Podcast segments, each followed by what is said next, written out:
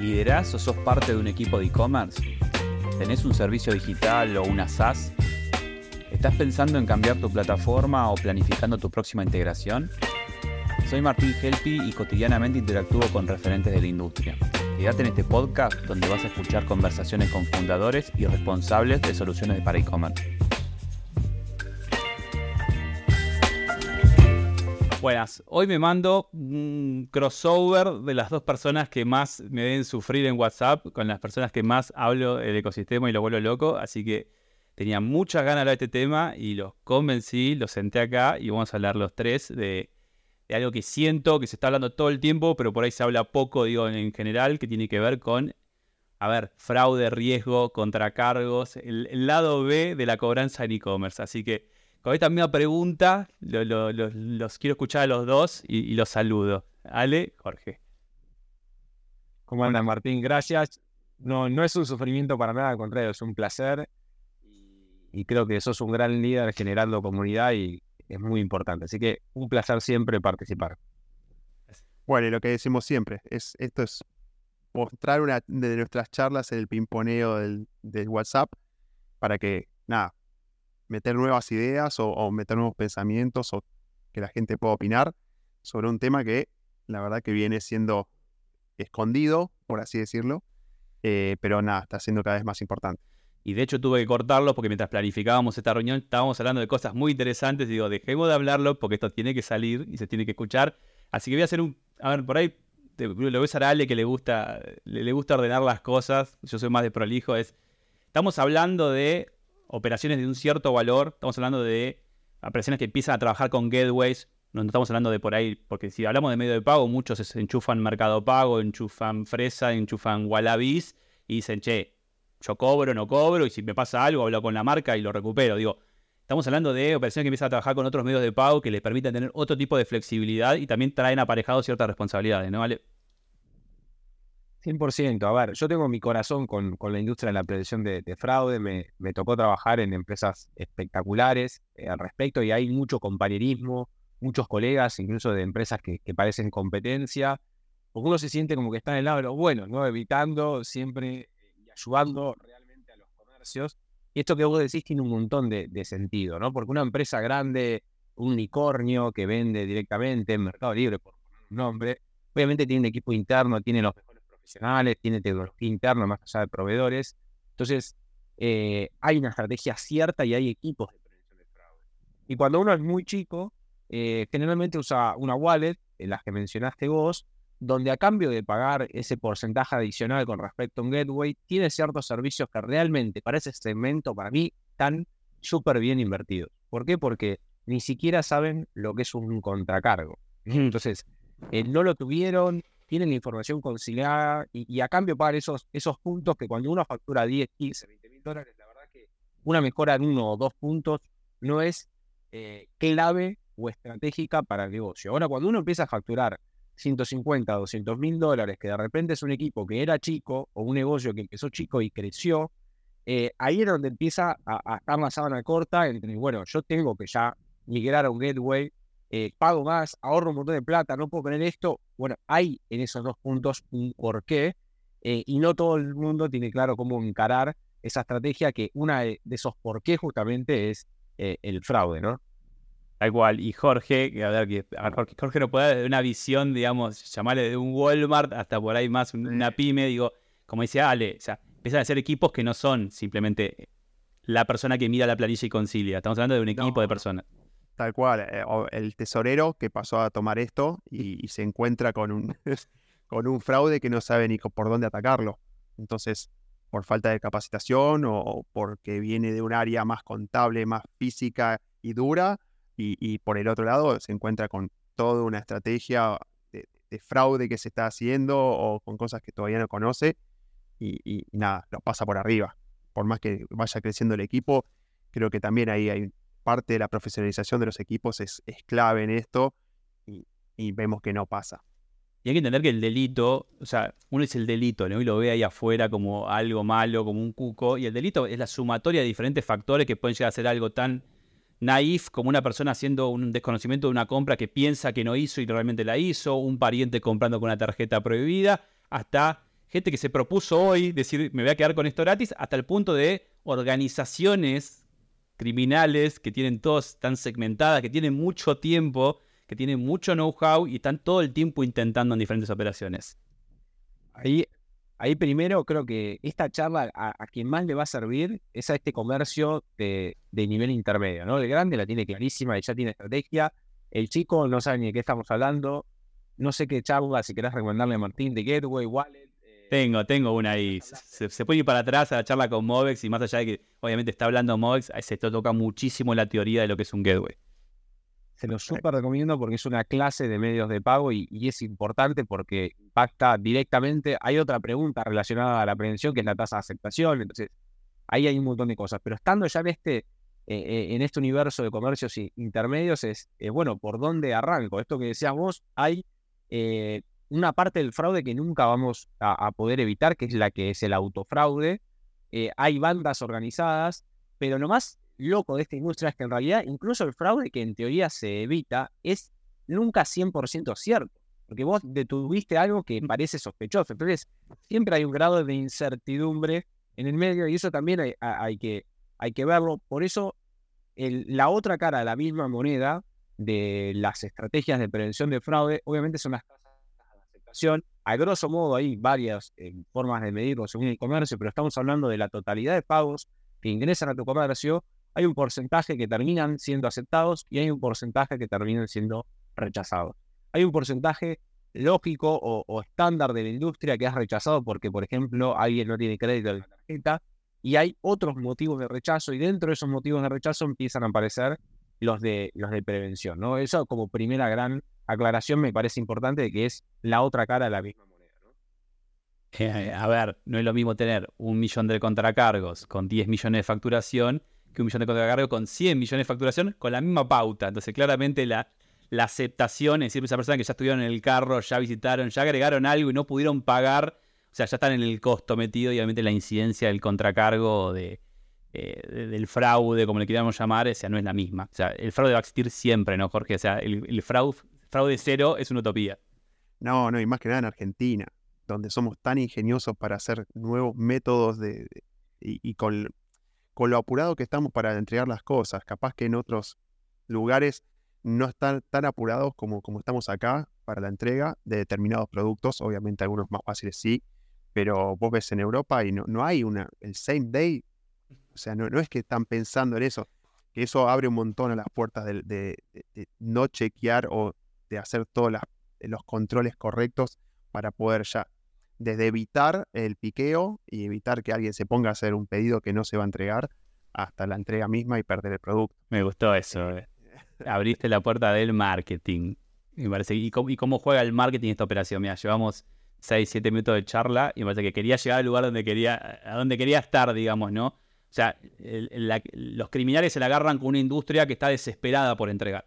Entonces, obviamente, el, tiempo de acción es muy corto, hay, hay una inmediatez total y yo me voy a hacer cargo de esta frase y quiero saber qué piensan los dos, es, para mí se están terminando las eras de estos e-commerce sin fricción en la primera compra de un desconocido. O sea, ¿muy polémico o no es muy polémico? Ah, para mí eh, es, de vuelta, en este segmento intermedio, estamos hablando hoy, hay tecnología súper compleja, buena, en el caso de, digamos, el gran comercio, donde hay lectura de device, eh, lectura biofacial, hay un montón de, elementos que por ahí no están al alcance de todos los comercios. En el, en el más pequeño está cubierto. Entonces, en este intermedio yo creo que coincido con vos en que se acaba la, la o sea, fricción obviamente tiene una connotación negativa.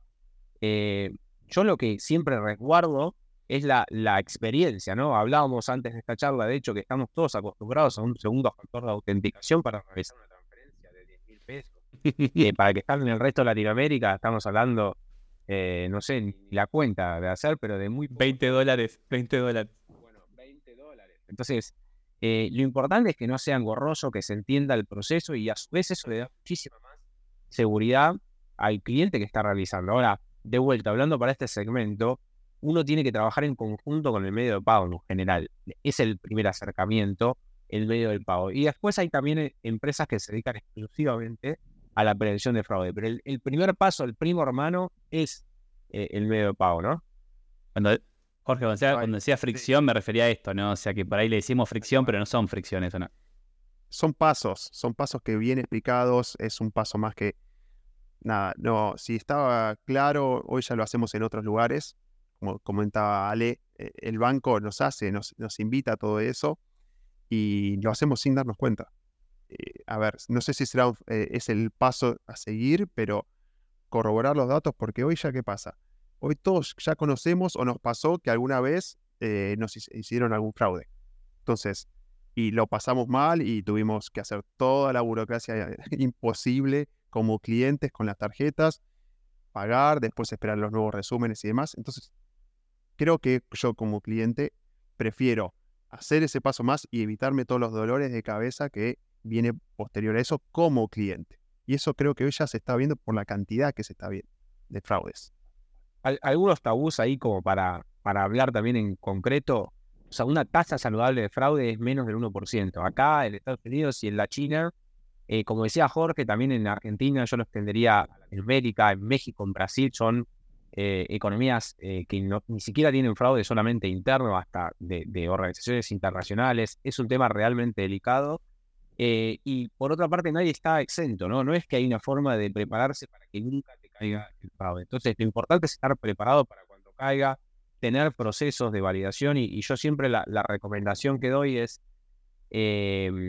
y es un poco anticomercial, eh, pero cuando hay una, si uno tiene un comercio que está acostumbrado a recibir operaciones por 100, 150 dólares, de repente hay alguien que está apurado y está comprando mil y quiere que le entregues ya, bueno, no es que no le tenés que vender, no es que es, una, eh, es un sospecho de, de fraude, pero tenemos que entender que es una operación que tiene más riesgo que otra operación, porque hay un apuro, porque nos están exigiendo que por ahí hay un conocido del que está comprando que está cerca y quiere retirar, entonces, todas esas operaciones hay que, por un lado, darles un tratamiento especial y esto es revalidar la información que de, la operación, del tarjeta y demás. Y por otra parte, muy importante ya para estos comercios intermedios que tienen la estructura, saber cuál es el proceso que tiene el medio de pago, ¿no? Ante los contracargos. Porque cada medio de pago tiene un proceso, por, por ejemplo, de firma del titular de la tarjeta y entrega. Entonces, hay un proceso para el cual uno está bastante más cubierto que cuando no lo sigue. Entonces, conocer ese proceso es clave.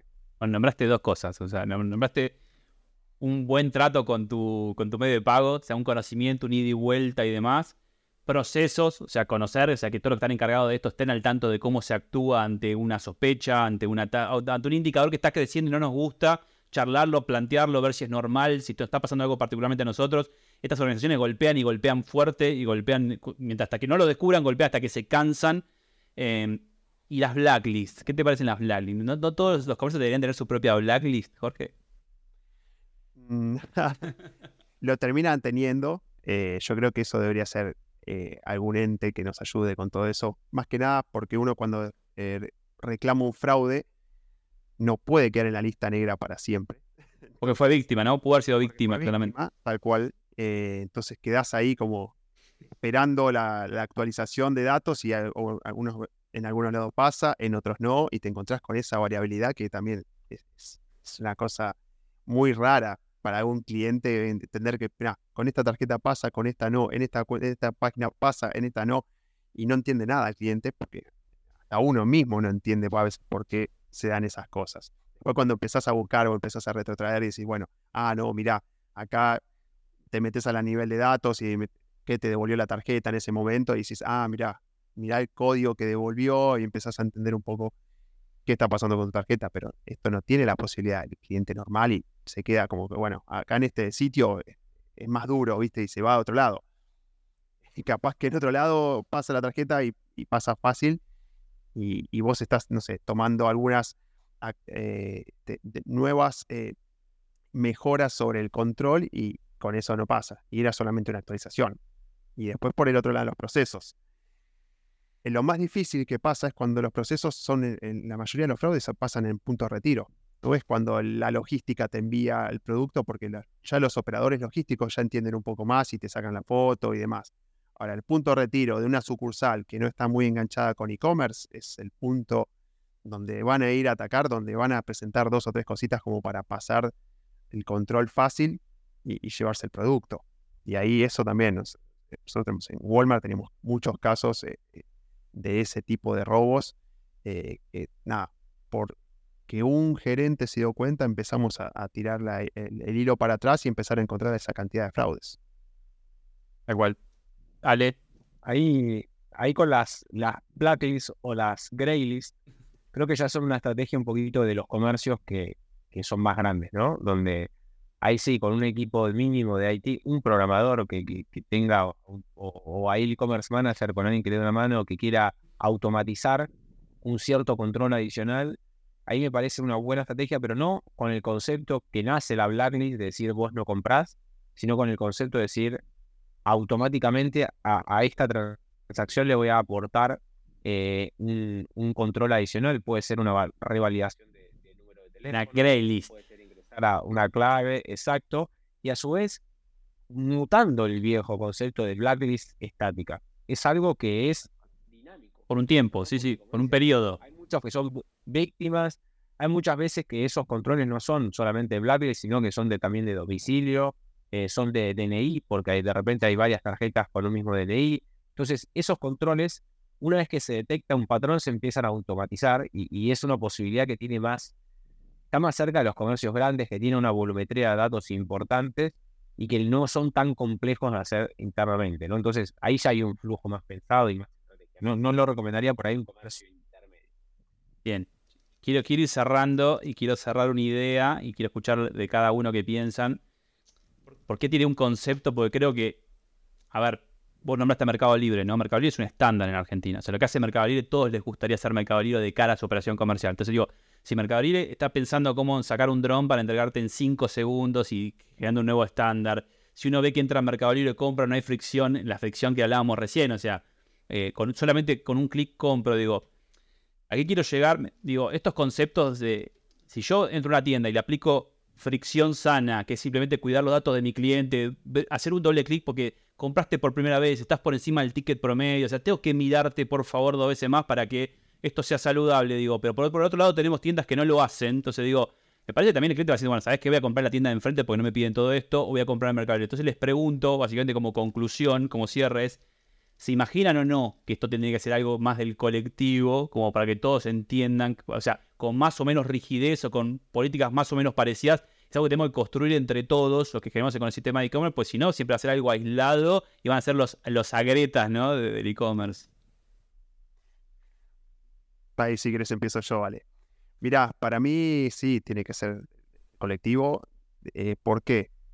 Porque la mayoría no, no cobran ese o termina impactando en precio. Esa es la realidad.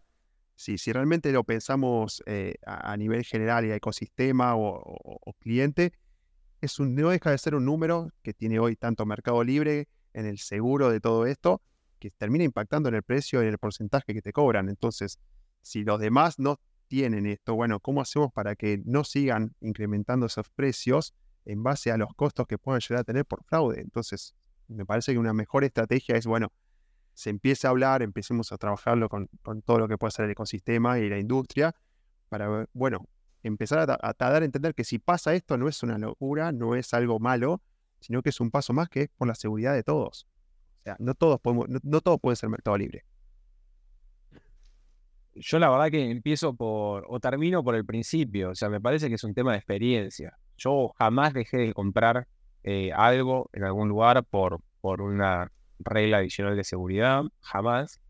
Creo que, que no es algo que, que pase cuando la experiencia justamente está bien resuelta. Despegar es otra empresa que trabaja muy bien internamente la, la, la seguridad y uno compra Mercado Libre, compra por el servicio que te ofrece, sobre todo porque te dice cuándo llega, porque te da la garantía de que si algo pasa, se resuelve.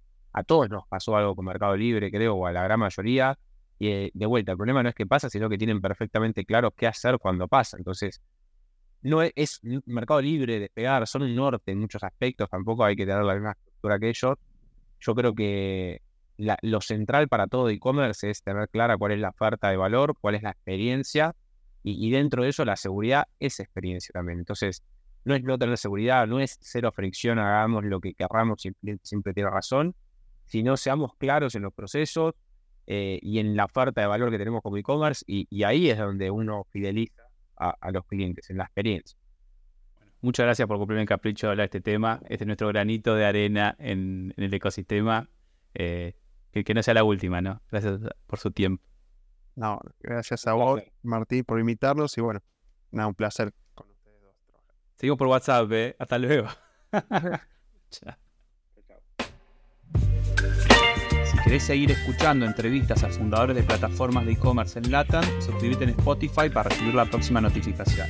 Y te cuento que en mi canal de YouTube vas a encontrar las versiones en video de estas mismas charlas. Hasta la próxima.